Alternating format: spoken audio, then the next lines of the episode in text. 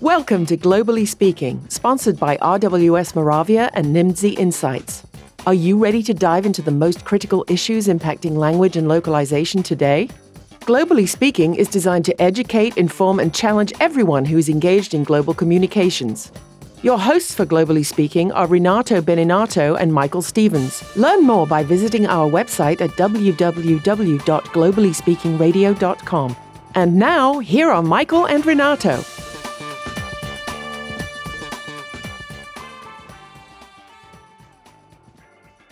I'm Michael Stevens. I'm Renato Beninato. And today on Globally Speaking, we have a very special event. We're coming from the Jewel Box Theater here in Seattle, Washington. It's our live show. It's our live show, and we're actually coming full circle on content. The first episode that we recorded for Globally Speaking was Will I Have a Job Tomorrow? We were discussing the implications of machine learning and will the machines take our jobs? And today we have a guest whose expertise is in that area. Why don't we let our guest introduce himself?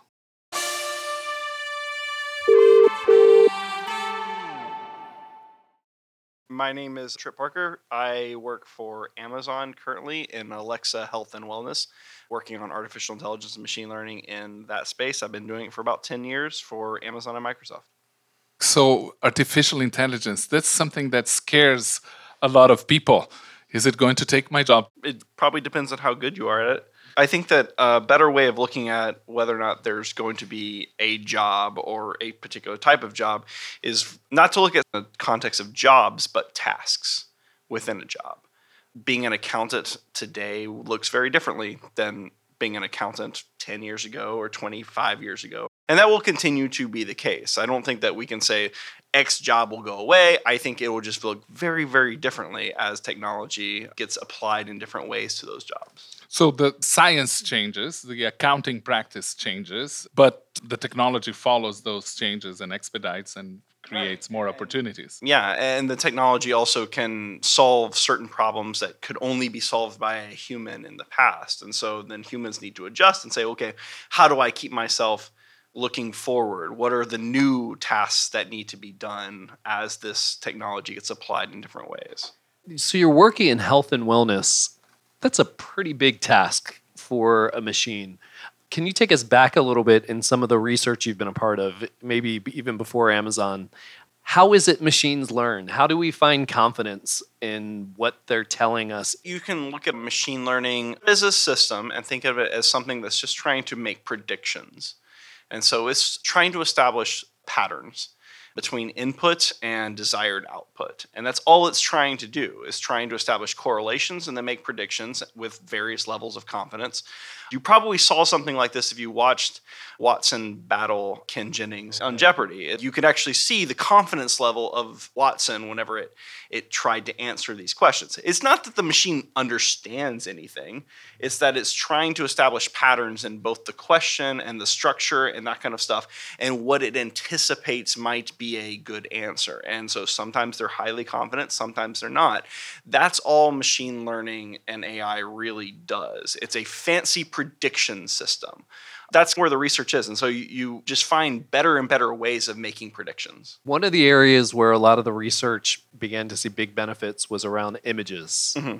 Do you have any stories around how machines pick up things from images? One of the first funny stories of artificial neural nets to try and do image recognition is a basic question How do you tell the difference between a dog and a wolf?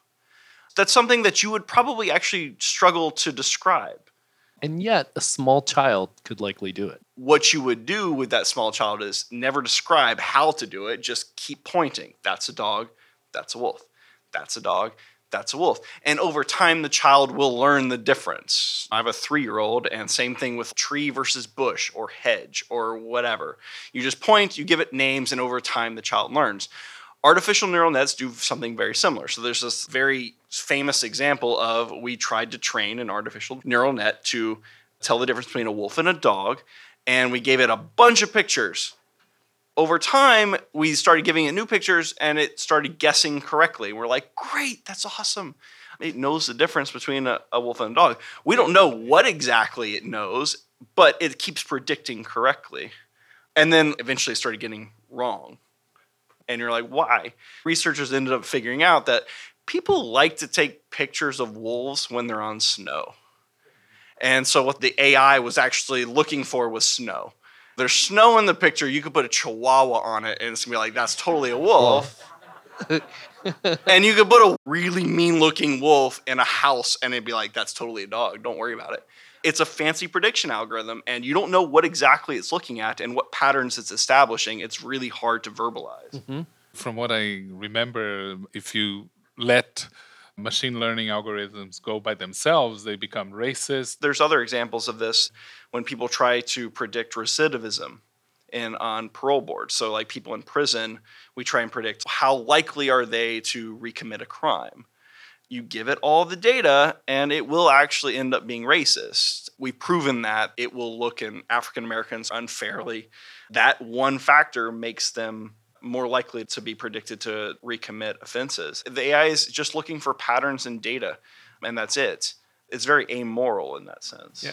Your background is interesting. You're coming from a little bit different perspective. We have people in our industry who have a computational linguist background. We have people who are coders who come to machine learning, but you look at what applications are out there a little differently. Can you talk about that background that you have? My background is computer science, computer engineering, but I'm also a philosophy major. And so I, I look at it from a philosophical top down of like, what kind of problems should we as people, as humans, be solving? And how do we apply our values to these problems? How do you balance your ethics or your theology against dataism, right? Are we just going to follow the data or are we going to follow our values? My answer to that is you never just follow the data. There's an infinite amount of data, there's an infinite number of facts in the world. You always interpret it through some prism or some goal. And so, what I really try to do, and that's why I like healthcare, is really think about the humans and what is it that I'm actually trying to solve. And so, from a philosophical standpoint, start there, then you look at the applications and how can I apply this methodology to solve those problems. But you start with a prism, you start with a priori structures. Your brain does. Uh, you can't help it. Mm-hmm. Stephen Hawkins died recently, and he wrote his last paper warning humanity against the threats of artificial intelligence. You have the most advanced minds in our industry warning us about challenges with artificial intelligence. Is that something that concerns you? Because you said that artificial intelligence is amoral. How do you integrate that element into the business side of things? Because business is amoral too. Sure, yes. Business has incentives. AI only has incentives insofar as we give it incentives. It's an interesting question. It's actually a hard technical problem to get AIs to do what you want them to do. And I think the concern with the Stephen Hawkings and the Elon Musks of the world is not so much that like the machine's going to wake up and hate us. It's more that like we can't reliably get them to do what we want them to do. The reason for that is that you have a lot what we call tacit knowledge. You have a lot of concerns and values that you understand but you can't articulate. a philosopher would call this Polanyi's paradox is named after a philosopher who pointed out that you know more than you can say. For instance, you know the difference between a dog and a wolf. You probably can't really describe it. You know more than you can say. And so if we try and build an AI and we can't really say what we want it to do, we can just kind of describe it with some incentives and various incentive structures. If we give it something really important, it might do something like think that the chihuahua on snow is a wolf because it's learning differently than what you have in your head. One approach is you look at it as a tool, as something to contribute and help humans make decisions as a decision support system, as a information support system, and not as a, an end in itself. There's two tacks and there's two different kind of applications for it. There's the kind of application where it can assist a human in performing their job better by noticing patterns that you would never be able to notice. And this is actually a really great application for it. Imagine if an echo device or something like that could be sitting next to a doctor, listen in, gather all the data, and make recommendations to a person who could then make decisions on it. That doesn't really scare most people, mm-hmm. right? It's a, a support system for an expert. Correct. Think of it as just a better version of your iPhone. It's something that you use, it provides information for you so that you can do better. However, it's not the thing that's making all the decisions. So that doesn't scare people. And that's one application that everyone's cool with. But there's certain applications where, and this is where healthcare gets involved and other more mission critical stuff that worries people. If we artificially inject humans into the system, we limit how good the AI can be. So I don't want every decision that an autopilot flying a plane to, wants to make, every adjustment it wants to make in the speed and the wings and everything else like that. I don't want that going through a human. Be like, is this okay? Good. Okay. Is this okay? Good. Okay. You don't want that going through a human because it's too slow. Mm-hmm. We're limiting what the AI can do. If I have to run it through a human, we're eliminating the value of the AI. These are two different things that have to be tackled differently. There's technology that can help you be better at what you do, and then there's a technology that maybe it's just going to be better than what you could be in doing that task. And so I think you have to take it on a task by task level. What are some of the more dubious applications you've seen of this? 99% of AI and machine learning is used for advertising. 99% of these techniques is to get you to click on ads, engage with social networks, and those kind of things. That's the vast majority of it. Everything else is specialized niche areas. I've worked on some of those applications. Now I work on healthcare, which I feel much better about when I go to sleep at night. There's some really nefarious things that go on in terms of advertising in those applications. I've gotten very good job offers from both political parties in the United States to help them run and come up with better systems for political targeting and classification and that kind of stuff. Because if I can swing half a percent in Wisconsin, I might be able to actually swing an American election, and that's scary. Some of the more nefarious applications of this that I've seen is actually when you classify users, it's not so much about lying to them, it's about selectively providing them with information. You could even take certain sets of information out of an article so the person will walk away with it and have an intelligent conversation about X political topic or whatever, but they'll be missing something key that changes their opinion on it these are the kind of applications of AI that I really, really, really hate and I really worry about. By just knowing who you are, where you come from, your gender, sex, all these kind of things, I can predict what's gonna change your opinion about X. And if I do it, I can manipulate you to do Y.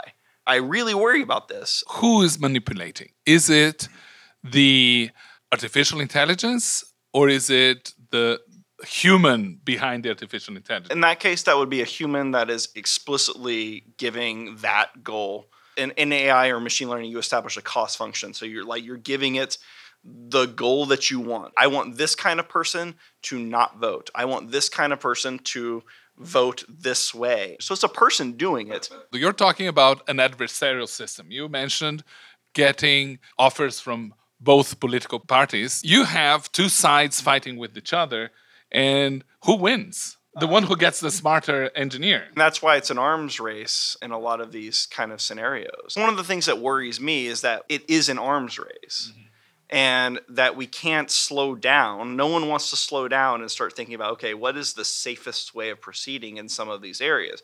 Some areas I don't have worries about. Localization would be one of them. But with political advertising, I do have worries with cybersecurity it is an arms race, and you can't afford to slow down and ask questions. You want to keep pushing forward because there's no prize for second place. Yeah. Mm-hmm. You lose and you're done, right? You're out of power, someone else wins. I really worry about the ethics of AI in those scenarios because there are perverse incentives. You do have a sense of the problems that AI is trying to solve. Where on the complexity level does language fit in a hierarchy?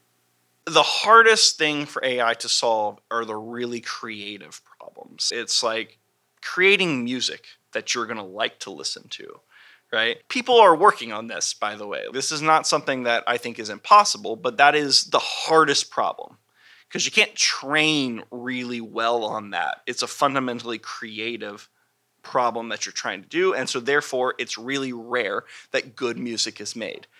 Otherwise, we'd all be making music. Below that, you have other things that are a combination of repetitive and creative. And that's where I would put really good localization and really good translation. Because some things you can translate really regularly because it's a common sentence, it's a common phrase, it's a common expression, and those kind of things. But think about the best novels you've ever read. It's kind of more than that, too, right? There's an art to it. And so I would say really good, reliable localization where, like, okay, the AIs will just all do it. There's going to be a really high bar to get rid of humans in that process. It's going to be more like a tool for very talented people as a starting point, but there's an art to it. And that art is hard to pin down. That's where I would put localization. And then there's like the very low level tasks like calculus. That stuff I'm not worried about. Facial recognition, that stuff is easy. There's no art to that. That's just pure math. It's easy to recognize a face, but it's hard to say whether it's beautiful or ugly. Yeah. Right? Or describe it. That's creative. We're going to take some questions from the audience. This is Mark. I'm from Wordbee. Elon Musk is probably one of the most successful business people and, and smartest people. His biggest concern in the world right now is AI. He went to President Obama and said, I'm concerned about AI. I think it's going to be the end of our species. It's pretty serious. But let's break it down to our group right here. Is AI going to replace translators? I think what it's going to do is replace certain tasks that a job has to perform. And this is not just specific to translators, lawyers, accountants, doctors, nurses, software engineers are going to have to worry about that. There's definitely a lot of work that translators are doing today that AI is going to take away. Will there still be translators? Yeah, there's still horses. We don't use them for all the same things and tasks that we used to, but they're still here. It's the same thing. Your job will still be around. It will probably look a lot different in 10 years than what it does today. So keep at the front of that wave if you're worried about it. I have a question having a, a translation background myself. If, say, 10 translators are given a sentence to translate and they're all good translators, you're going to get 10 correct answers. And if you're asking somebody who's not involved in the translation sense to evaluate what they're reading in their native language that's been translated into, whether it's good or not, is going to be based on their own value system. Would you say that AI would would itself evolve to the point where it has its own value system? We call that annotator agreement. Annotators would look at the translation and they would say, this is good, this is bad, and they would mark it up. And then the AI would include that in the feedback loop as it keeps translating. And so it would learn the wisdom of the crowd. It would not develop its own volume system, it would learn the crowds. We might even be able to classify you versus someone else. This kind of person is going to like this kind of translation. This person from Prague is going to have a different kind of translation from this other person in a suburb outside of Prague, maybe you could classify and then over time if you have enough data that's probably how you would do it. In a lot of contexts you would call that an inter annotator agreement and it would learn your values. This is jeff from smartcat. I was just wondering if you think that ai is going to give more work to people in our industry or less in the future and to what extent and volume? I would be really reluctant to give a prediction there. I don't really have uh, perspective, I would be surprised if in the future there are fewer jobs overall in any context. However, I would say that the types of jobs and what's done in those jobs will look very different. And so they might not be the same people doing the jobs there's a lot of people that do this kind of study and try and break down the tasks and see how much of it is suitable for machine learning and how much of it is not. I would have to know more. I am not comfortable making a prediction. As a general rule, knowledge work yeah. is increasing. Uh, manufacturing and farm work or manual work is decreasing. And what we have is this gap. There is a scarcity of knowledge workers, and that's the challenge with advanced economies one of the questions with AI is whether or not it's going to do something similar with knowledge tasks that we did with manual tasks, where manual tasks are going away, manufacturing jobs are decreasing because we've automated it. Are we going to do something similar with AI? It's possible, but then there's a lot of things that we're not really close to automating. Anything easily cognitively repetitive, sure, we can probably automate that. Anything that's not, anything that's creative, anything that's an art, anything that's interpersonal, anything like that, that gets really hard to automate in any kind of cost effective manner. There's a lack of data. If I don't have the data, I can't build a model on it. Thank you, Tripp. Thank you very much.